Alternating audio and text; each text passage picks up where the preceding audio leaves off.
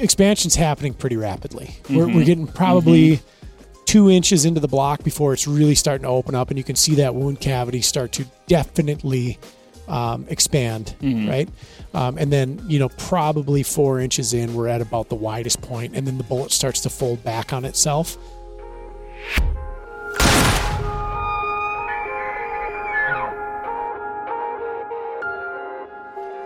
All right, what is up, everybody? Welcome to Cartridge Talks Fully Loaded.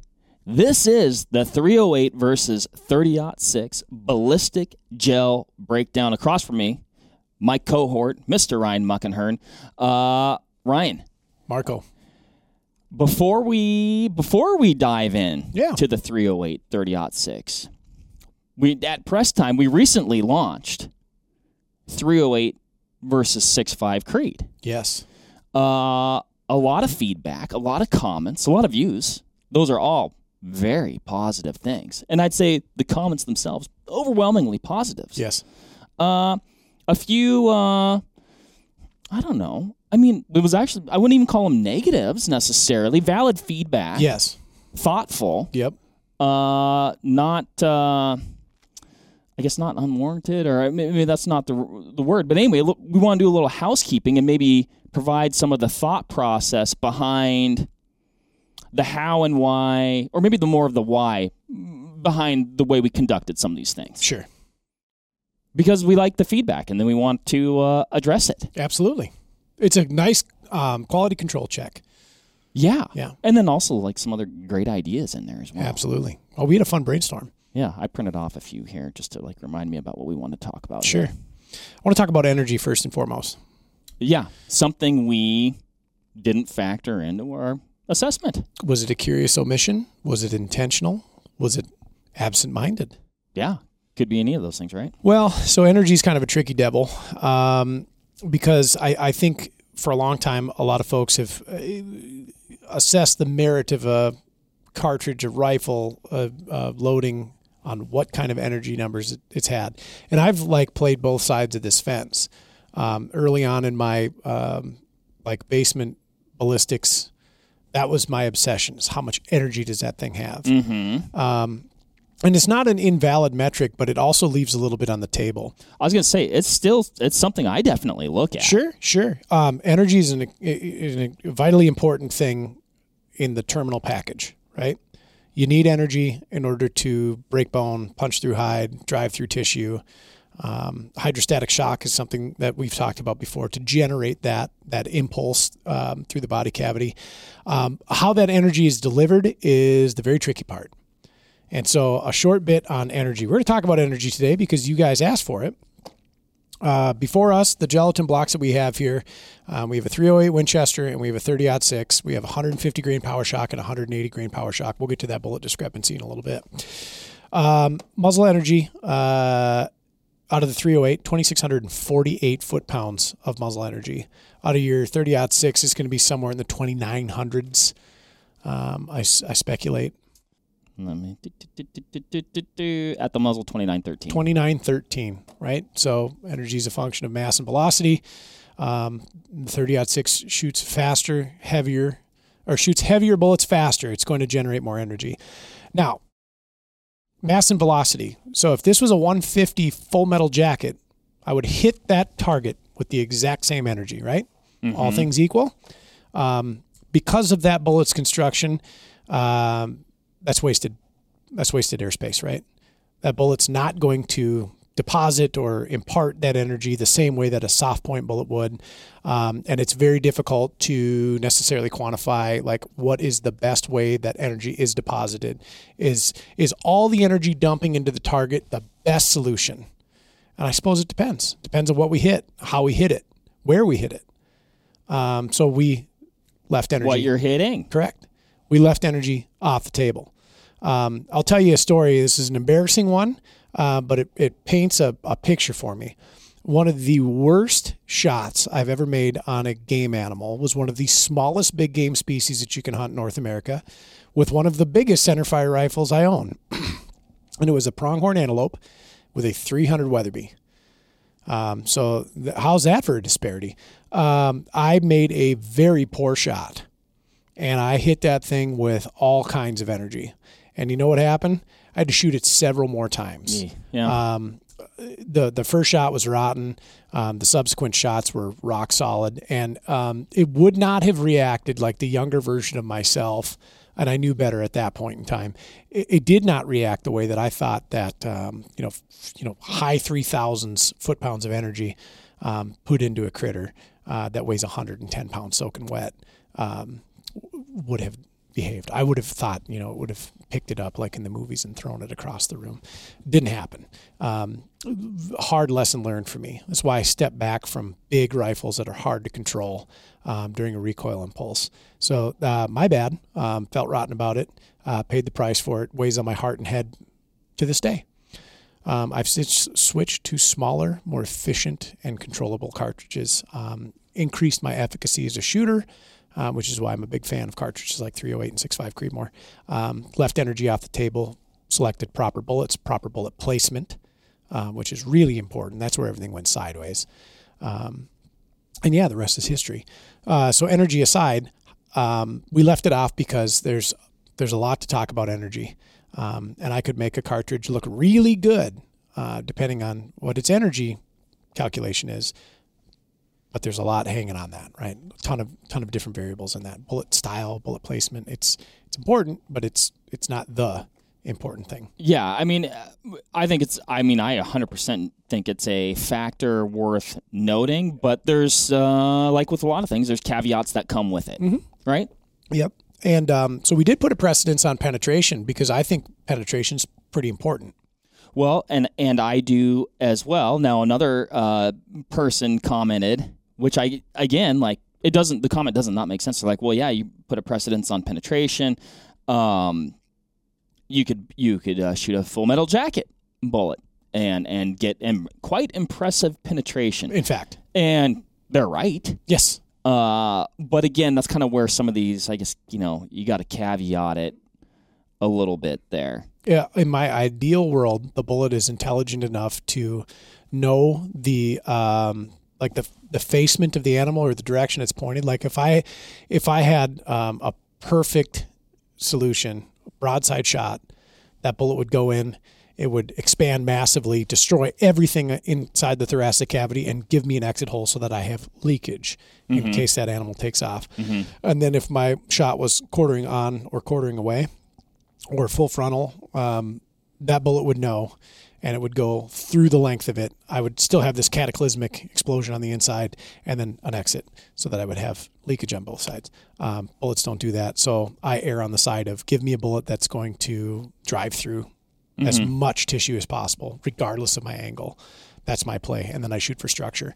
Yeah, I mean that that's you know, I guess that's the the uh, philosophy I subscribe to as well. You know, and there was a you know a fair amount of comments. You know, you know the the average you know um, chest cavity of you know your your white-tailed deer to your elk is X amount of inches wide, and it's like yes, that's true, but again, uh, at least for myself, I like I like to take into account, um, you know, and people like you know, eth- you know, there some people applied the word ethical to it. You know, Yeah. an ethical shot, you know, would be like a slightly quartering away. Um, I don't know. I don't. I don't consider myself an unethical shooter, but if I'm confident in my shot, I will take a hard quartering angle, and I want a bullet that will accommodate those hard quartering angles. Yep, absolutely.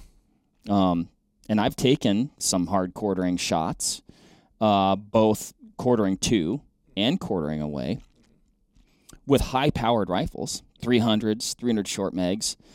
Uh, and, you know, I guess one would be quarter, uh, it was a quartering to shot, uh, entered through the point of the onside shoulder. And I found it in uh, the uh, the broken back hip. Yep. And that bullet did everything that I wanted it to do Yep, anchored your critter. anchored the critter. Um, it was actually close range shot, probably about 60 yards, and Down. poof. Yep, absolutely. Uh, but I've had similar performance at, you know, like about 200, 250 yards. Actually, the same, exact same performance with like 300s. And uh, yeah, Bull did the same thing. Yeah. I don't, did we cover that? Uh, I would also like to say that um, when we quote crown a winner, in this Oh man. because we kind of have to. I mean, like we we can have a tie, I suppose.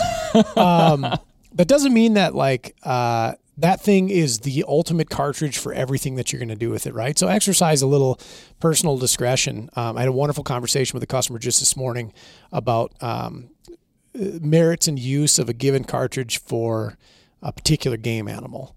And um, so, with respect to 6.5 V308, I'm not saying 6.5 is uh, the best, you know, elk cartridge on the planet. I certainly don't think so. Um, I think that the 308 affords you a little bit more versatility in that. I think we made mention of that, like the ability to handle larger uh, or higher weight bullets in a larger caliber um, certainly bodes well for the shooter who's going to be pursuant of large game, large game. So if your cervid weighs 600 pounds or more, um, caliber up, right? Mm-hmm. Makes sense. I mean, yeah, and I, of course, it's like again, it's like we you, you, attached a number to it. Yeah, I mean, I'd say four. You know what I mean? Yeah. Like Oh, it's like everybody is like absolutely. a little bit different with uh with their thought process there. So, um, yeah, I agree. And case in point, case in point, cartridge case in point. Uh, the discussion that we're going to have today. Oh, ammo. We forgot to talk about ammo. Oh, yes. Never mind. Yeah, let's go. Let's circle back, and then I'll get back to today. Well, present time. when we began amassing um, the ammunition that we had here, the selections that we made for bullet weights were were selected on what is very popular for those respective cartridges. So today we have a disparity between um, 308 and 30-06 in the um, lead core, especially 150 grain to 180 grain. Yes. 150 grain soft points are a remarkably popular um, option on retailer shelves uh, for 308 Winchester for like deer hunting. Yep. And that's what we. That's the same bullet that we used in Correct. the uh, the six five versus three hundred eight. Uh, we definitely do understand that the 180 grain bullet in the 30-06 um, has some more things going for it. It's also a very popular bullet weight in 30-06 because its case is larger and because it can handle that extra mass of that projectile. Um, it's an appropriate fit, right? Um, you could you could hunt deer with both, right?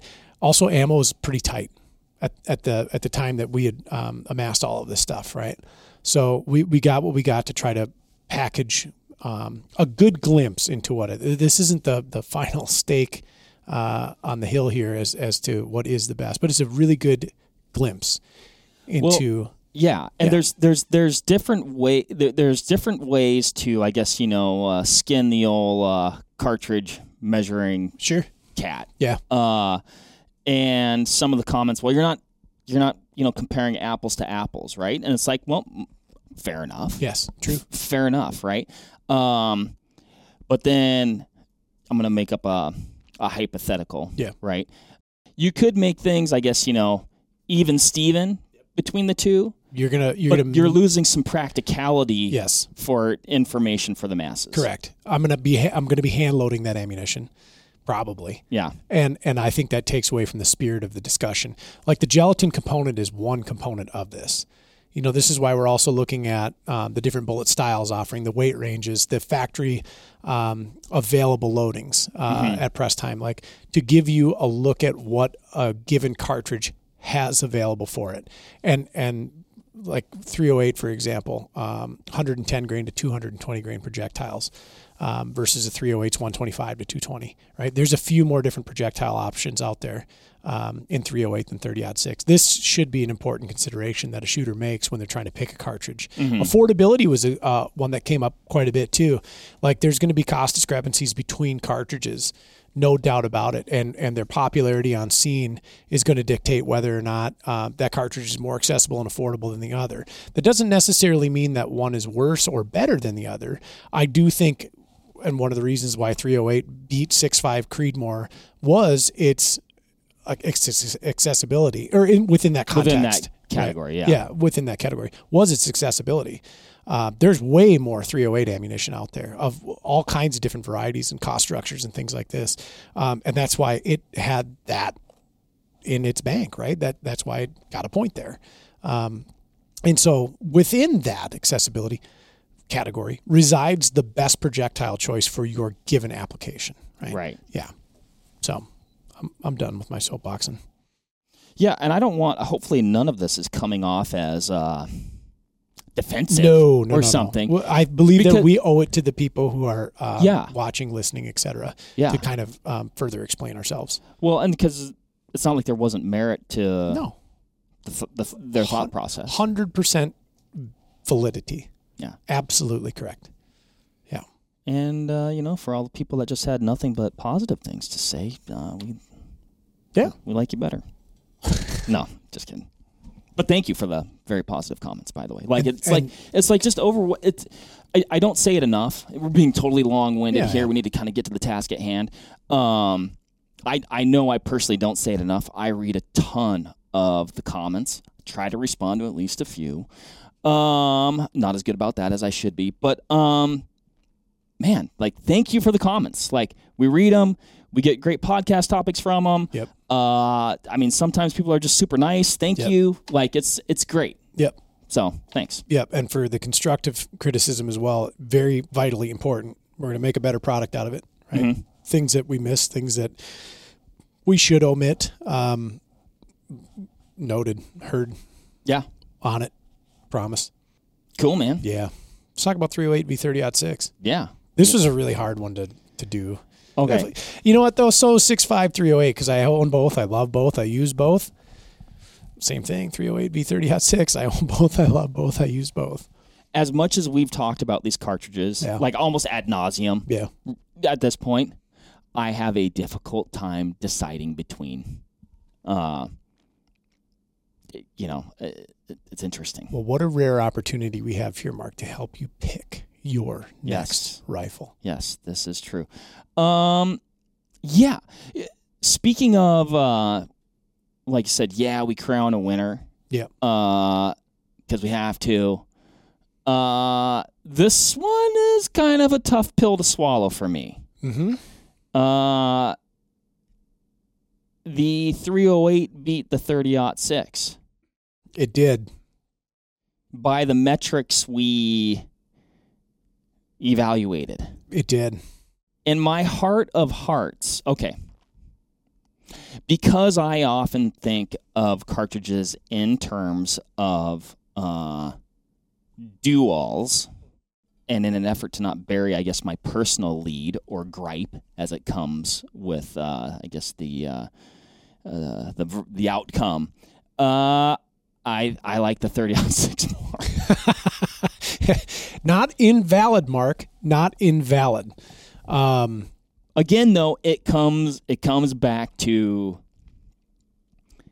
it comes back into to how you're going to use it like Yeah. if, again in in the context of one cartridge to do it all yep. i'm going with the ot 6 in context of i need a sh- cartridge to do a lot of things really well and i don't and i want less recoil and a more shootable rifle 308 Yeah.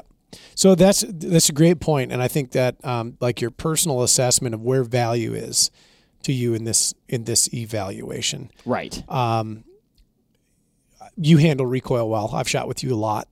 Um, you shoot big guns and you shoot them exceptionally well. thank you Um, do you notice the difference between two equally weighted 308 V3 30 6?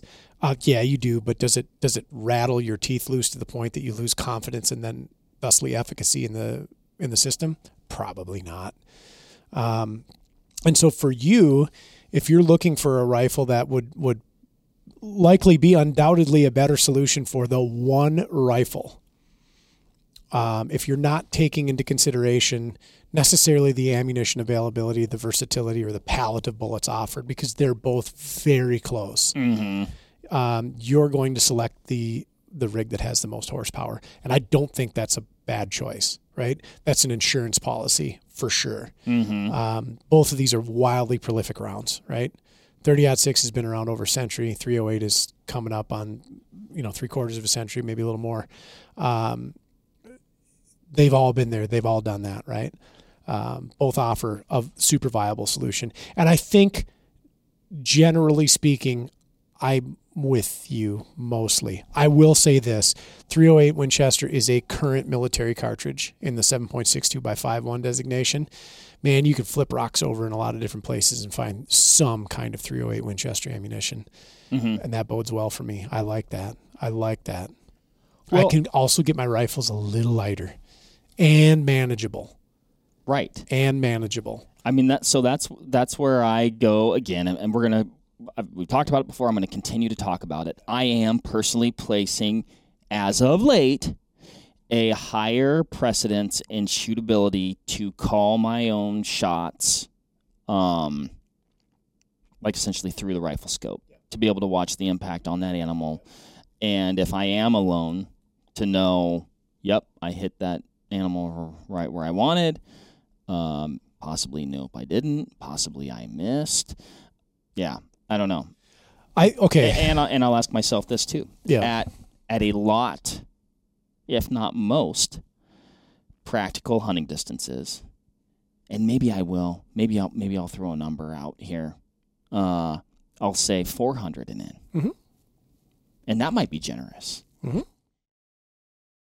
Am at the end of the day, am I going to notice a difference between the two uh, on the outcome? Oh, and I'm going to say like let's let's say identical animal.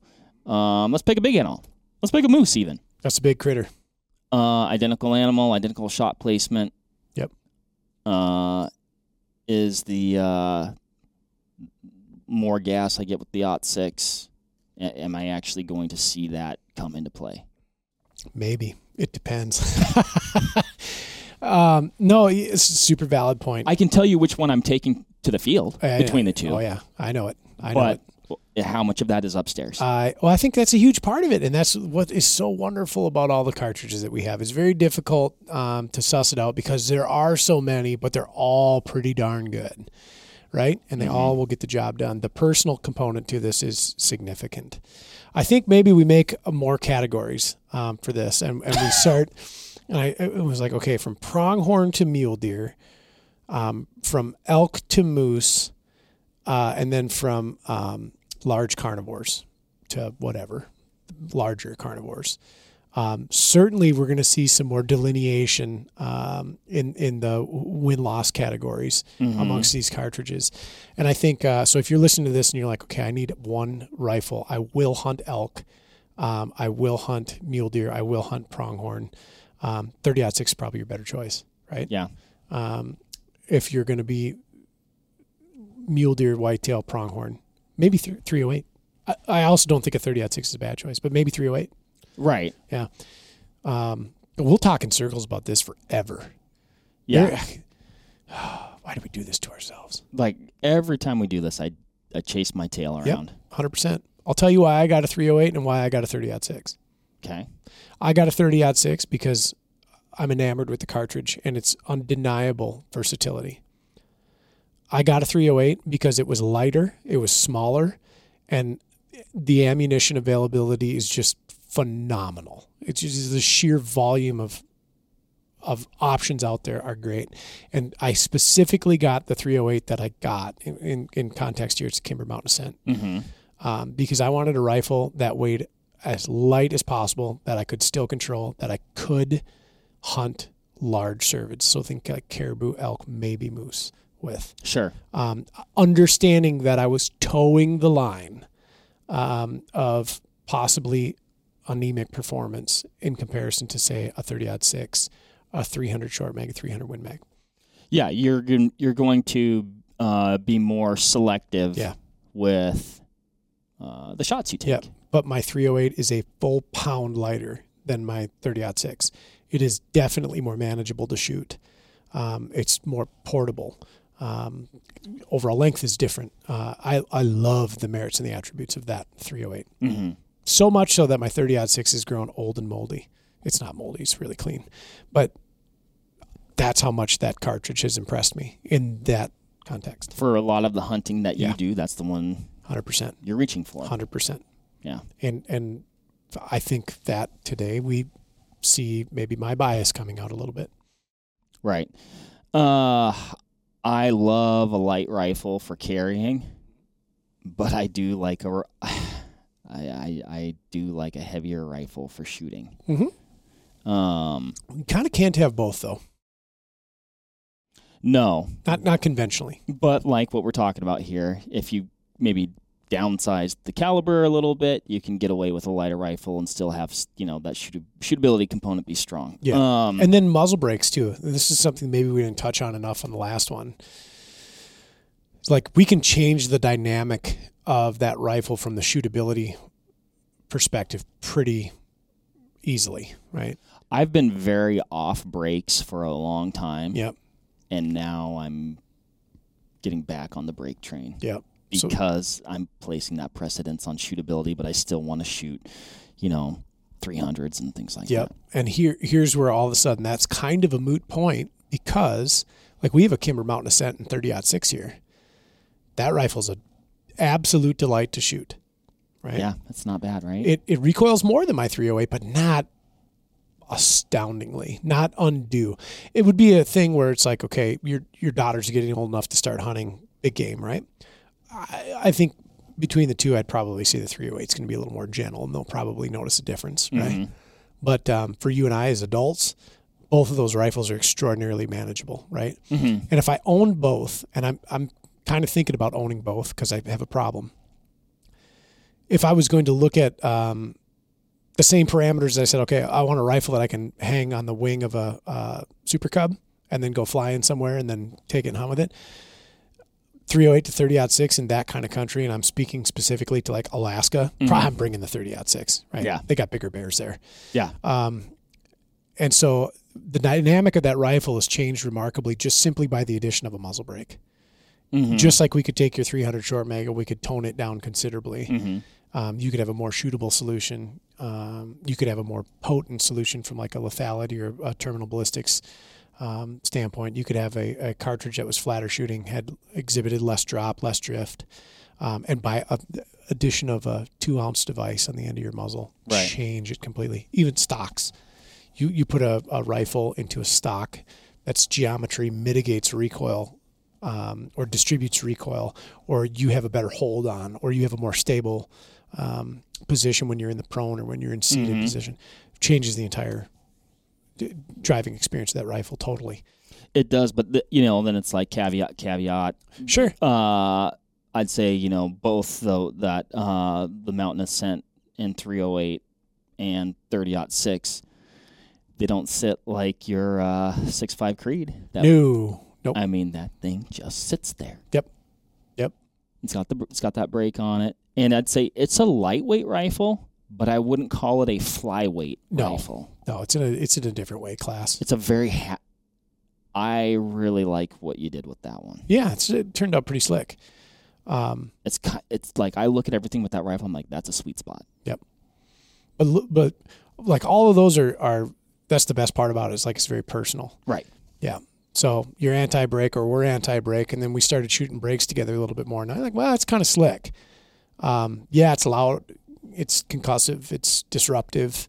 Um, if you're shooting on a, a moon dust surface, you're not going to love it um, for that shot. But boy, does it add a sweet level of control um, to the whole system. Uh, and I, I, I don't mind brakes. I like brakes. Yeah. May- Maybe, you know, you shot multi-gun long enough and you get dirt in your mouth from shooting in weird positions. And you're just okay with it. I think you got to be, uh, or my recommendation would be, and I don't always get there. Uh, have a good set of hearing protection that uh, is at the ready that you can implement uh, in the heat of the moment. Absolutely. Uh, easier said than done, but not impossible. Yeah, my ears are permanently ringing, so that'll tell you how easier said it is than done. Right, mine are as well, and I don't care for that. You want to do some block surgery? We probably should, right? I'm trying to think if there's anything we need to do to cover before we uh, cut open these blocks, which is kind of uh, the piece de resistance, Ryan. Uh, yeah, 30 out six, more penetration. Definitely. Uh, it- interestingly enough, we're looking at the uh, permanent wound cavities, and you look at the blocks from one side, and the Ot six looks Dramatically different. dramatically like, oh my gosh, that you know, look at that wound cavity compared to the 308. Uh, then you kind of look at it from a different perspective, and you're like, oh, it's about the same. Um, that's probably actually something that, that we should circling back to some of those comments. You know, people, uh, people are, which I mean, you see what you see, Yeah. right? Yeah, Uh, so you- you're looking at it like very two dimensionally. Is I guess what Mark's getting at, but a, a perspective change, and now suddenly that three dimensional wound cavity looks remarkably different, and it, it was a much narrower margin, my opinion from my viewpoint, between the six five and the three hundred eight.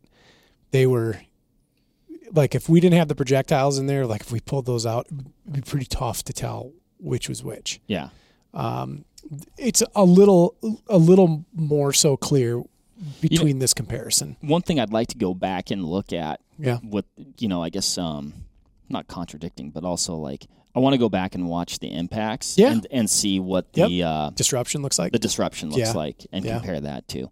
Um, but yeah, I mean, uh, yeah, dot six, more gas, Definitely. better penetration, bigger pill. Yep. Uh, yeah, we're looking at what a 180 versus A 150. A, 150. And I think you would have seen a similar outcome 150 to 150 had we the 150s to test with it.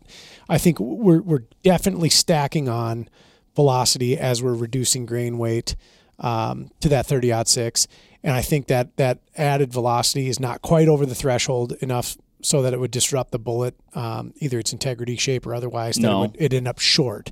I think we'd I think we'd still out penetrate the the 308. I think we still have a more dramatic wound channel and Mm-hmm. Yeah. Um, I think that the 180, um, its longer length, its its increased mass is is just really kind of showing what that mass can do for you, Mm-hmm. um, and that bullet length can do for you. Um, but the wound channels here again, like this is, is a very difficult test to say like, oh, it's adequate or it's not enough or it's too much, right? Um, 308's been killing deer for a very long time um, and has been doing so wonderfully. 30 odd six has been doing it longer. Um, it stands to reason that the 30 6 bringing more gas to the table, the ability to handle heavier weight projectiles is going to afford that user um, shot angle lenience, uh, penetration, et cetera, et cetera. Um, and I'm not surprised, right? I'm not surprised to see the odd six, e- even though there's a disparity in grain weight between the two projectiles, um, exceeding over that of the 308. No, Stands to reason. yeah, I'd say as to be as expected, right? Yeah, yeah. Um, yeah. Should we? Uh, You want to chop a block? let's do it. Okay. So these are these are both uh, like we said. It's a it's a 180 federal uh, the Power-Shok, and then the 150 Power-Shok. Yep. Mark, take that big giant um, salmon fillet knife and Yes, we were saying we should uh, get a katana. I'm You know, like a little bit more dramatic. yeah, Uh, I'm in I'm in favor of that. Um, Maybe just in front of the bullet and then uh, slice that big piece of pie off. yeah. Oh, it's like uh, I feel like I'm filleting meat off the bone at this point. Look at that, Ryan. Oh, Ryan, just Would you hold a leg for me? Yep, we'll just get that to. socket out. All right. And we're back. I'm going to set this up here. This is a really nice looking thing. Cool. All right. So here we are. This is the uh, 308 Winchester 150 grain Power-Shok cup and core design. Um, so we started, of course, at 30 caliber and um, 150 grains of weight. Uh, on the scale, we're at 144.1. I'm very surprised how wrong I was about how that felt. So, actually, significant amount of weight retention relative to Oh, yeah. um, how much disruption is there. And uh, I think that's pretty cool. Here again, I think if we have the ability to introduce, I was just about to say the same thing. yep, Like some- bone, shoulder. Yep. Uh, and then that uh, varying density of tissue. Let's uh, let's get a diameter measurement on this at the widest points. I'm going to try and find. Uh, I'm saying this now as a reminder to myself, but that deer that I shot quartering to with a three hun- with a, a 180 grainer out of a 300 that went from the point of the shoulder, you know, through the bone of the back hip. Yep. We need to weigh that. That projectile. hmm Yeah. I need to. I need to find it first, then we'll weigh it. Remember that Hopefully- time that you had that that perfect federal trophy copper from that uh, blacktail that you shot? And then I Sucked it vacuum- up. vacuumed out Vacuum my car. Uh, so we are coming up here with a expanded diameter at maximum of about 0.890. So that's a that's like a big um, ninja bullet blender going through that critter. Yeah. Yep. So a lot of lot of mass retention um, through the the permagel anyway. Um, expanded diameter of 0.890. Um, of course, as we've said this before, absolutely more than adequate Oh, to kill a whitetail, a pronghorn, and probably an elk with the right shot placement, right? oh, dude, hundred percent. Yeah. Yeah, 890 is is about uh, max across the across the flats there. Um, m- you know, major disruption, and obviously not a lot of secondary fragmentation that broke off into um, the wound cavity. Looking at the block, and I don't know the degree of resolution that you can see it. Um, expansion's happening pretty rapidly. We're, we're getting probably two inches into the block before it's really starting to open up, and you can see that wound cavity start to definitely um, expand, right? Um, and then, you know, probably four inches in, we're at about the widest point, and then the bullet starts to fold back on itself uh, a little bit, and then that that cavity starts to diminish. And of course, we're losing energy as we're we're Right. dumping it into the block, and that cavity is going to get smaller. Um, as it goes through there, but uh, yeah, I mean, ca- characteristic. That's exactly what we want. Oh, yeah. right? that's fantastic. That's a big mushroom. Yeah, it is. Um, and that's why those bullets, that projectile style, has stood so long as a absolutely effective means of take. So, Um, should we do the next one, yep, Ryan? let's cut her out of there. Let's uh, let's move some blocks here. This might be a brief intermission. Mark, Master Chef, do not cut MC Ryan's table. I don't think I noticed earlier that big chunk of lead that came off towards the end of its uh, Yeah. travels. So, as from the top down view, it's going to be kind of hard to see from the front view. Yeah. as we're looking at that um, cavity here, you can see there's a significant amount more fragmentation. So part of this is going to be that impact velocity, right? It's Oh, and, and sure. just the sheer amount of material that that projectile has to move. Um, you're going to have with with any bullet that's not homogeneous, you're going to have some acceptable amount of um, material loss, right? That's it's just something that we've come to expect. Um, I just had a vision of you cutting that uh, headset cord, and that would have been less than desirable. Yeah, that that would've would have cut this podcast short. I would have. You know, curiously enough, um, we do a hunter sight in here at Vortex every fall. We actually do two of them now. Uh, you come down to the range and get your gun sighted in before the firearm season here in Wisconsin. We actually do one a little bit earlier too um, for the Western seasons. And uh, 30 out six, resoundingly popular uh, every single year that we've done it. 308, interestingly, not as much. Um, 25 out six was a big one last year too. Really? Yeah, a lot of 25 that- out That's sixes. surprising. There was like four on the line at one time. All right, I feel like we've got most of the uh, detritus out of there. So launch weight of 180, Launch weight of 180. recovered weight of 162.7. So we lost more um, relative to total mass than than we did uh, on the 308, but we also picked up 10 inches more penetration. We've got more time in that block to have things break and tear off. Um, we still have a higher recovered weight than the launch weight of the 308, uh, which this should not come as a surprise. No. Um, Do you think that's why those petals are folded back more as well? a longer time in the block. Yeah, I, Okay. certainly. And if we look at um, the the way that the wound channels look, they kind of the the thirty odd six carries on um, the smaller diameter of the permanent cavity a little bit further, probably maybe f- three inches further. Um, Yeah. And then you know comes to rest probably ten inches deeper Mm-hmm. um, should be expected, right? So 162.7 grains recovered, uh, max diameter about seven eight, seven eight oh. It's a little bit smaller in diameter, but I that that's that doesn't tell me anything. Well, I was going to say because it could have been It was the wider. same diameter as the 308, you know, It- four inches back it, in the block. it was wider at one point, right? So if I'm pushing this through a thoracic cavity and I'm um, um, digging through organs, 0.7875. It's about what I'm able to pull off. 788. Um, yeah. So at, at, one point it was definitely um, ballooned out quite a bit, but it, it spent more time in that block and had an opportunity to to force that jacket material and core material back a little bit. And again, we lost a little bit more weight um, percentage wise, but not undue, right? I'd expect this to out penetrate and outperform that 308 in that in that setting. Mm-hmm. Anyway, it's a heavier bullet, right? Both look about identical until you get just past the the major cavity, mm-hmm. and then the the odd six is going to pull away, and it should. This is this is like I said, no surprise to us. Yeah, I mean, as so many things, when you're making the selection, the answer is it depends. It does. It does. Um, yeah. Should we cut into the coppers? We should. You know, I like that copper. I know. We only have one copper to cut into. That's true too. Maybe that tells a tale. It does. All right, let's get the uh, let's get the blocks. Stand by. Well, just like that, we have the blocks that we shot into with the copper projectiles. Dramatic, dramatically different. Dramatically different. Uh, on, I'd say, particularly the uh, penetration front.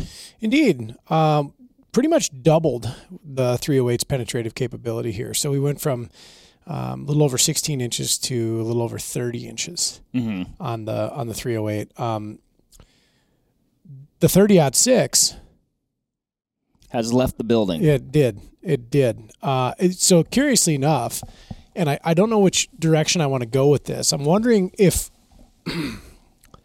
if we up the grain weight of the 308 to a 180, mm-hmm. would it have taken similar course? Um, or would its velocity loss have stopped it in the block when it did? If we would have stepped down to say a 150, in the odd six. No, in the 308. Oh, in the 308. And up the velocity, would we have a different result? Oh, mm-hmm. uh, than what we did. One thing is very clear: uh, the 30 odd six freight trained through the block. So it did. Now, I an observation again. I, I guess I don't have. I haven't done the measuring to find out. To me, it appears though as even though these blocks are you know i'd say pretty darn consistent yep. the block that we shot the odd six into like it looks a little more opaque. A little more opaque and like it actually looks smaller to me. Like it looks like there's less overall material it's it's certainly squarer and i think that uh, here's here's an example of why gel is a very difficult medium to um, plant your flag in uh, because as consistent as it is, like you said, there's some variance going on here. Mm-hmm. Um, they feel about the same. Yeah, they look different. Um, and for the most part, like we did a fair amount of gel shooting uh, during this. Mm-hmm. We saw similar results: um, shot over shot over shot over shot. Right? Yeah. Uh, but the the odd six plowed through it. Um, you can't really see it in in the video, I don't think. But for the major parts of like the the uh, permanent cavity um, in the odd six block, because of the opacity that's there, it's highlighted. Like you see a lot more white fringing, and the, the definitions of the oh mm-hmm. yeah, the definitions of the permanent wound ca- cavity are are more pronounced. Definitely more apparent, but they're yep. they're still visible in the 308, and and it looks basically like a, a distribution of bubbles mm-hmm. um, to the top, and it's it's less apparent probably from the the camera footage, um, but unquestionably the the the Odd Sixes is wider and longer. Right. Um, and then the tracking of the two projectiles through the block, the Odd Six takes it away. They both observe a slight downward dip um, at about the same time. The impact on the 308 block was lower, mm-hmm. um, which mm-hmm. was, I think, my bad. And well, and it takes a steep downward trajectory um, a, as we get to about the 20 inch mark or so. It starts to really go down uh, toward the bottom of the block. And actually, I think it encountered the resistance of the table beneath it, and it kind of kind of straightened it out a little, bit. bit. Yeah. yeah. Um, be interesting to reshoot that at the center of the block a couple times and see if if not this particular block, a different block, Yeah. to see if there'd be a different outcome. I mean, it's not that far from the center. No, but there's a lot of material at the top of the block, and, and as we speculated, I think that where the impact is, and then the overall shape of the block, is dictating kind of the path that it takes through target. Um, if you've watched the video, you saw the Ot Six, you know, pass through the block. Yeah, And when we say pass through, like it barely passed. Yeah, through. like, I mean, we found uh, it. We yeah. found it, everybody. it it didn't quite make it to the trap. right. It it it fell out is a good way to like it just kind of popped out and then fell um, about a foot behind the block in between um, the floor and then the angled like backstop. Uh, so Saved us some cutting. It did uh, remarkably intact. You know what's interesting, Ryan? Yes. When we uh, there's not an ounce of gel in the projectile that left the block that we found, and I don't think we cleaned this at all. No, we didn't. It was still hot when we picked it up, Yeah. which was cool. Well, we might as well go ahead and take a look at that thing first and foremost. Should we weigh out- this one? Yeah. All right. So 180 launch- grain trophy yeah. copper. I mean, look at that. she's shiny, man. The tip is visible somewhere in um, probably the first four or five inches of that uh, block. What do you think this is going to weigh? I think it's going to weigh 178.4 grains. Well, those have a little bit bigger tip than the Barnes that I'm used to shooting. I was going to say one. I'm going to say this is. I was going to say 179 actually. Okay, um, I'm- I'm going to stay with my. I'll say 178 nominal. Go. Okay, we got this up. thing teared out. She's she's fired up. 178.4 is what I said. It's 178.3. and then it went down to. I saw it go up. it went down to two point two, and it went up to point four, and then it has settled at point three. I swear I didn't weigh this thing. Um, so as close to 100% retention as you could get, right? So here again, expectation of copper projectiles. Like how you reoriented it. It's close enough. Mark. and then if I press down a little bit, then I get the number that I said. Well, great. Now it says one seventy eight point four. Uh, let's measure that thing across flats. Widest expanded diameter. 550. 5550. Right? So, and we observed this in the last test too. The copper projectiles have a smaller expanded diameter at full expansion. yep. Um, understanding though that they're doing things very differently um, in the way that they're going through there. One thing that is consistent throughout everything that we've tested to date is the wound cavities um, may not be as dramatic up front, but they carry their drama longer. The, Right. The permanent wound cavities.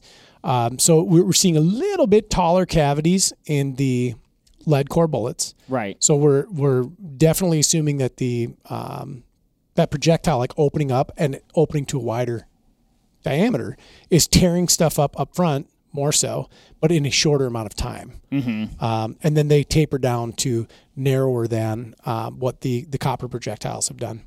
The copper projectiles are carrying that tear much longer, um, and then you get out of that major cavity and you get into kind of just we'll call it the bullet's path but all the copper projectiles have a very distinct spiralized path that go through there.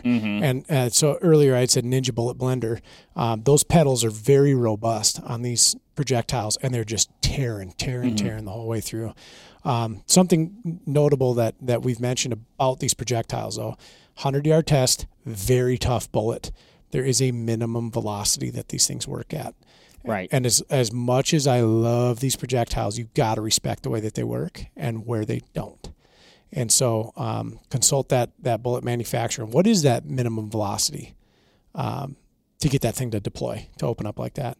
And if you're if you're breaching that threshold, you may not see the results that you've come to expect, right? Um, but they definitely give the user a one up on penetrative capability. And um, this is anecdotal at best. I've still never killed anything as dead as I have with a copper projectile. They just they just hit different. Um, but you got to be mindful of how they work. You do. You know, and and the argument comes up quite a bit. Yeah. I mean, uh, it, it came up in you know the comments on the last Yep. video. Yep. It's it's it's come up uh, when we did our podcast on um on like you know quotation mark hunting bullets versus match bullets. You know, Mhm. like you know the philosophy of yeah, well you know you penetrate through the vitals and it's wasted energy.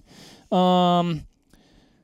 I get I, I, I get that right, Yep. but also like if I shoot a deer through if I shoot a deer through the lungs with a copper projectile, Mhm. it is going to die. Yes. Like handily. Yes. I've shot deer at nominal ranges with copper projectiles through the lungs and they die Yes. very handily. So like I get the argument, Oh yeah. right? But end result the same and I feel like I get and I'm not saying just copper bullets, like Tough. a tougher bullet. Tough I feel bullets. like I get the desired performance that I'm looking for. I'm still a huge proponent. I of- shoot a lot of bonded bullets Yeah. too. I'm still a huge proponent of two holes in a critter versus one. Mm-hmm. Just an opportunity for more blood out, more air in. Um, and I like that. I'm also a structure shooter. And we've talked about that before, um, where I'm I'm targeting scapulas. I'm targeting. See, I'm again th- th- like You're not. You're a breadbasket guy. if given the opportunity, Yeah.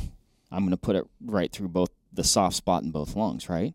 But like we've talked about many times, deer, elk, whatever, whatever the animal is, they're Yeah. oftentimes not broadside. Correct. So I just pick the angle that's going to properly track that bullet through the animal Yep. and hit all the good stuff. Yep. Abs- So absolutely. I, I do my best to do that. And and so like I killed a pronghorn um, in October that was a quartering away shot, and the angle that I picked was f- to his off shoulder.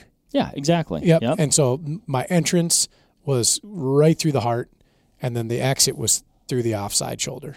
Um, and of course, he didn't take a step. He just absolutely demolished him. Right. Um, my mule deer in November, that was about as perfect a broadside shot as I think I've ever been presented. Man, it looked like a, a picture book.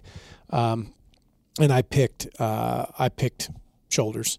Um, actually, ended up just a little behind him, uh, m- maybe like a half an inch Mm-hmm. an inch, um, and dumped him regardless. So my impact distance was close enough. I was putting a lot of gas into that thing, um, and he. Oh, a lot of energy, Ryan. Oh yeah, a lot of energy. Um, and and you know he took a lurch and then landed on his nose. Um, typically, I'm shooting structure, and typically I'm shooting a bullet like this that can get me through it and through the other side. Um, I don't dismiss your mentality, right? Shoot shoot breadbasket if you get it. I think that's solid. You destroy a critter's heart, um, it's not it's not going to live. They need their heart and lungs. They They're- do. They're pretty Yeah. important. They do. Um, but my, my ethos is right, wrong, or otherwise. Um, I'd rather lose two pounds of meat than 200. So if I'm, if I'm pounding a shoulder, I'd rather lose that shoulder than the whole critter. It hasn't come to pass. I just don't. You're. I don't. You're not risking anything by shooting something in the lungs and heart. Um, no, if everything is perfect, right?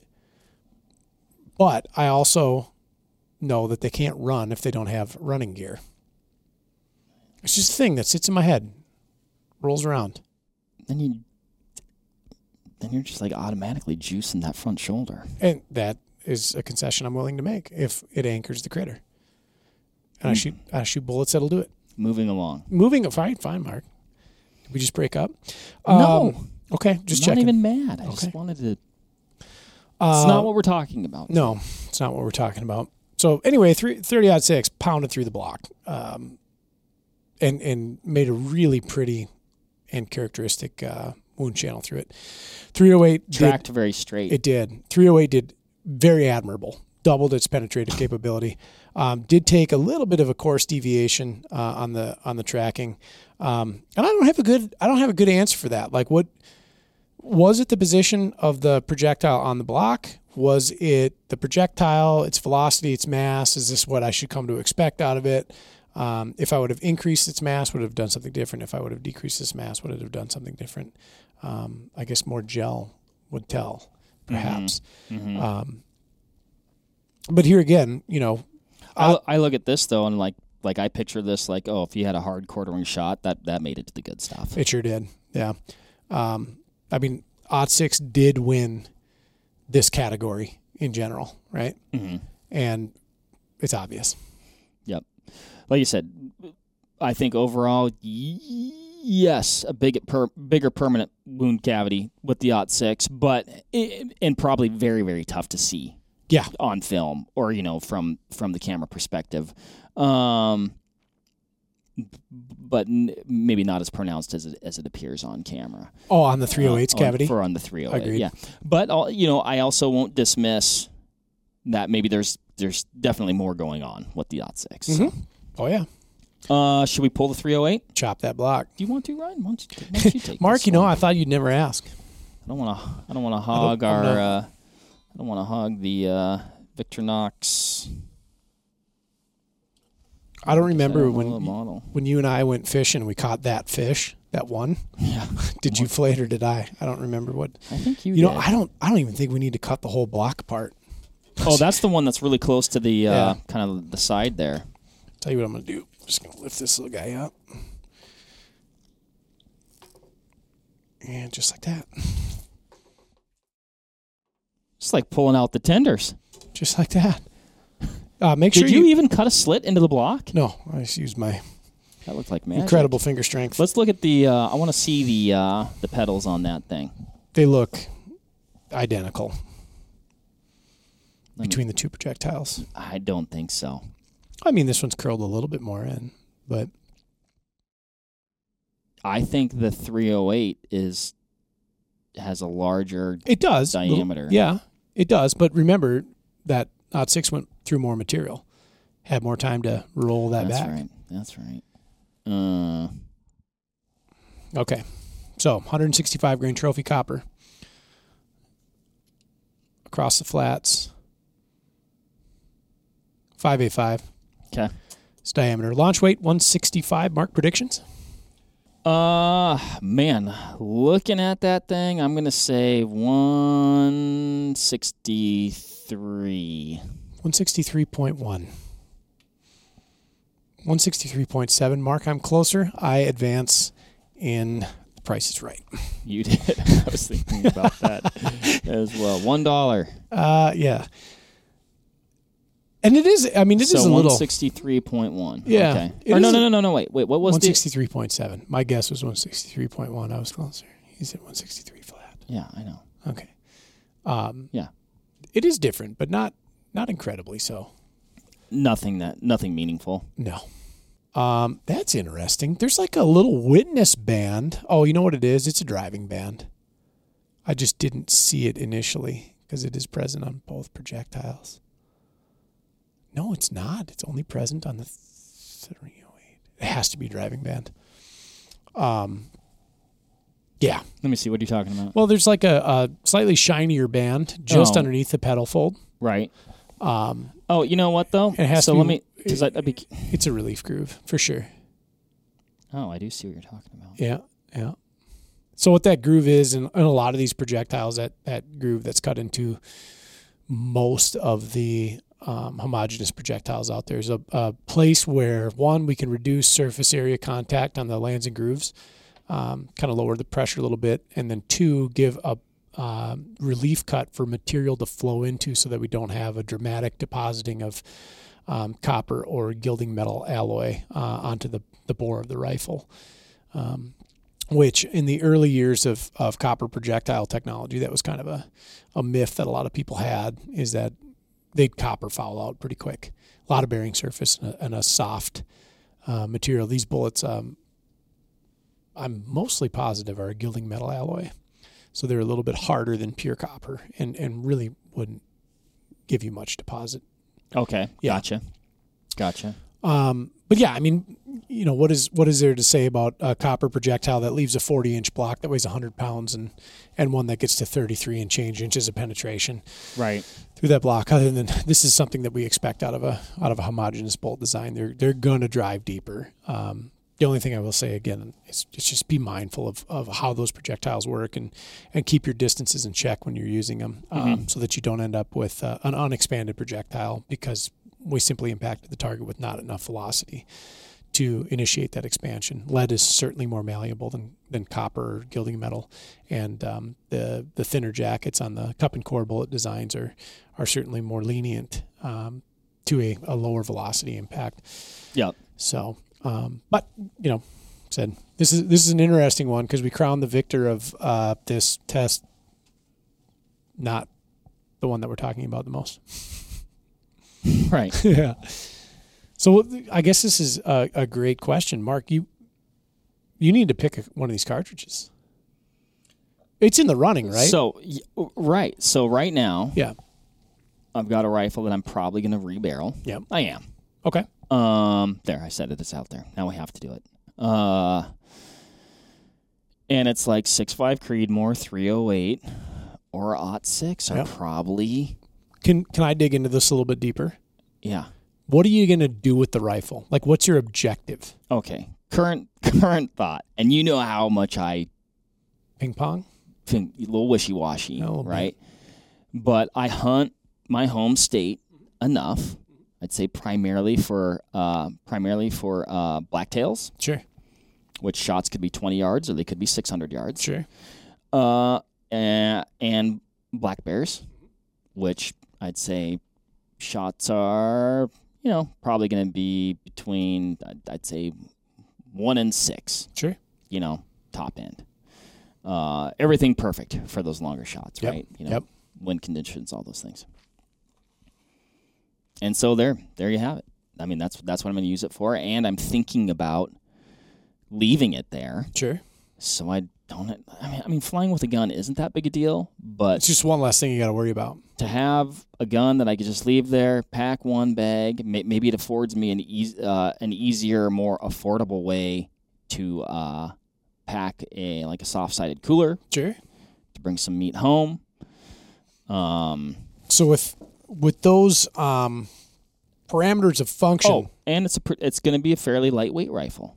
Okay, So I'm debating leaving the current stock on it, which is it's, it's a lightweight gun as is. Yeah. Potentially getting a lighter weight sure, rifle stock, um, because it will be it'll be a gun that's kind of a mountain rifle. You know, like some, you know, for Yep. I'd say primarily for the bear hunts, you're going to be toting it further. sure, Uh, so then that's where the shootability comes into play too. sure. But as we discussed, like we can change that dynamic. We can take a rifle like the Odd Six that lost, quote unquote, the shootability Right. category, and we can put a muzzle brake on there. Mm-hmm. So with with those defining parameters, Or you do the same thing with a six five Creed and make it just ultra shootable like yours. sure. But what do you what are you picking?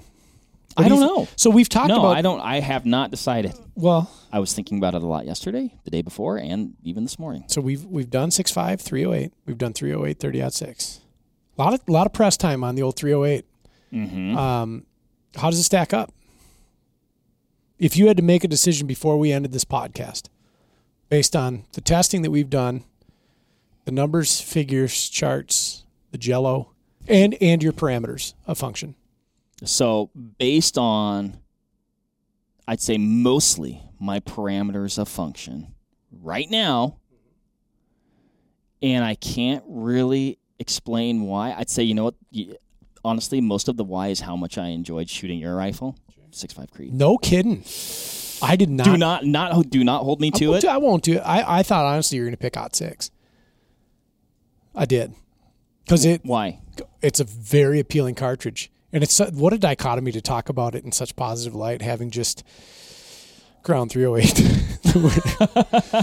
um, I told you, like, yeah, I kind of had a problem with the outcome. I, hey man, I'm i didn't have a problem with the outcome. It's just there's more to the story. there is more to the story. There is more to the story, but um, because the rifle can handle it, and because of the game species that you're going to be targeting, and and the variability in terrain, um, the variability in shot distance, Odd six may may be the better choice there.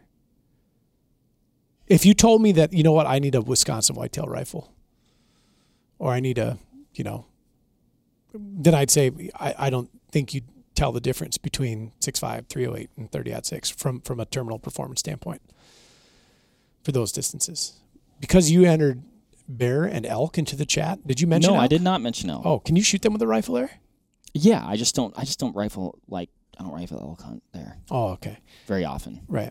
Okay. I don't even know why I elk hunt there in general. If I'm being honest, Well, uh, I understand. it's not the best I elk don't- hunting. I don't know why. It can elk be good. There's people that kill elk every year. That's true. Um, I thought maybe you'd take the insurance policy route. I, well, oh, th- and that's what I do, but that's why I would also have a 300 Wisdom. Okay. Not there, you know what Fair- I mean? Like no, I'm trying to enough. pick one. I am trying to pick one gun to do it all, for, Fair or enough. do the things that I want to do. Fair enough. Um, I'd be curious to ask the listeners who've listened this far. Yeah.